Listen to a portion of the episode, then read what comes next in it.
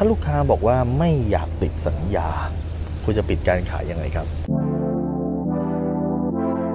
รู้รอบตอบโจทย์ธุรกิจพอดแคสต์พอดแคสต์ที่จะช่วยรับพมเที่ยวเล็บในสนามธุรกิจของคุณ โดยโคชแบงค์สุภกิจคุณชาติวิจิตรเจ้าของหนังสือขายดีอันดับหนึ่งรู้แค่นี้ขายดีทุกอย่าง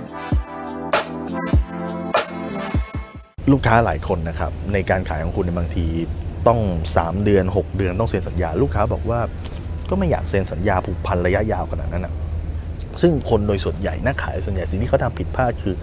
อ้าง policy บริษัทครับ อ๋ออันนี้ก็เป็นนโยบายบริษัทเรา ซึ่งจำเป็นที่จะต้องตกลง 3 เดือน 6 เดือน หรือว่าลูกค้าคนอื่นก็ทำแล้วทำไมคุณไม่ทำอะ ตอบแบบนี้ไม่ได้ครับ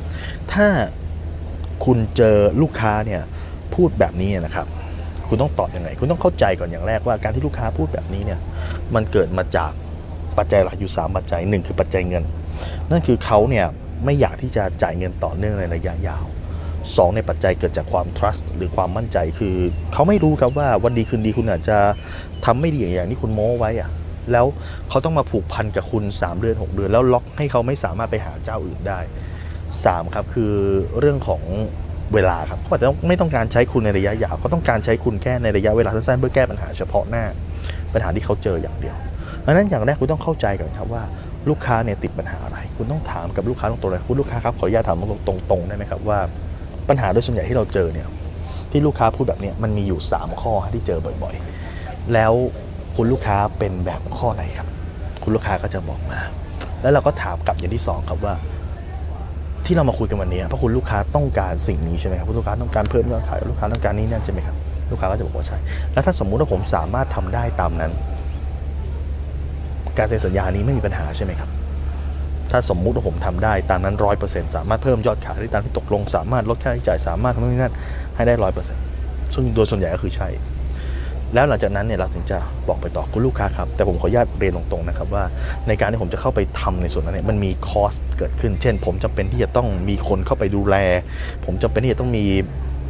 investment บางอย่าง เอาอย่างนี้ไหมครับ ถ้าคุณลูกค้าไม่สามารถจะเซ็นในระยะยาวๆได้เนี่ย ผมขออนุญาตให้ลูกค้า เซ็นในระยะเวลา 3 เดือนแล้วจ่ายในราคาเลทสูงขึ้น แต่ถ้าเกิดคุณลูกค้าหลังจากสิ้น 3 เดือนแล้วถ้าเกิดเเราคิดว่าเราไปต่อด้วยกันไม่ได้ก็หยุดแค่ 3 เดือน ถ้าเกิดเราคิดว่าเราไปต่อด้วยกันได้ คุณลูกค้าค่อยจ่ายส่วนที่เหลือผมก็จะลดราคาลงมาให้เท่ากับเลท6เดือนหรือว่าเลทปีนึงแบบนี้คุณลูกค้าว่าโอเคไหมครับ เห็นไหมเรา flexible ไงเราอธิบายให้ลูกค้าฟังว่าอ๋อจริงๆแล้วเนี่ยคุณลูกค้า กังวลเรื่องอะไร แล้วเมื่อเราเข้าใจเขาเราพยายามเข้าใจเขา เขาก็จะพยายามเข้าใจเราครับ พยายามเปลี่ยนวิธีการเพื่อให้เข้าใจเรามากขึ้นหลังจากนั้นเสร็จปุ๊บเราถึงจะเสนอเงื่อนไขที่วินวินทั้งสองฝ่ายครับ แล้วคุณก็จะไม่เสียยอดขายตรงนี้ไปครับ ถ้าคุณสนใจสาระความรู้แบบนี้ครับคุณสามารถติดตามที่เพจรู้รอบตอบโจทย์ธุรกิจทุกวันเวลา7จ็ดโมงครึ่งจะมีคลิปความรู้แบบนี้ส่งตรงถึงคุณทุกวันถ้าคุณไม่อยากพลาดคุณสามารถติดตามที่แอดไซน์แบงก์สุภกิจได้ครับทุกครั้งที่มีคลิปใหม่ เราจะส่งคลิปตรงไปที่มือถือคุณโดยทันทีครับ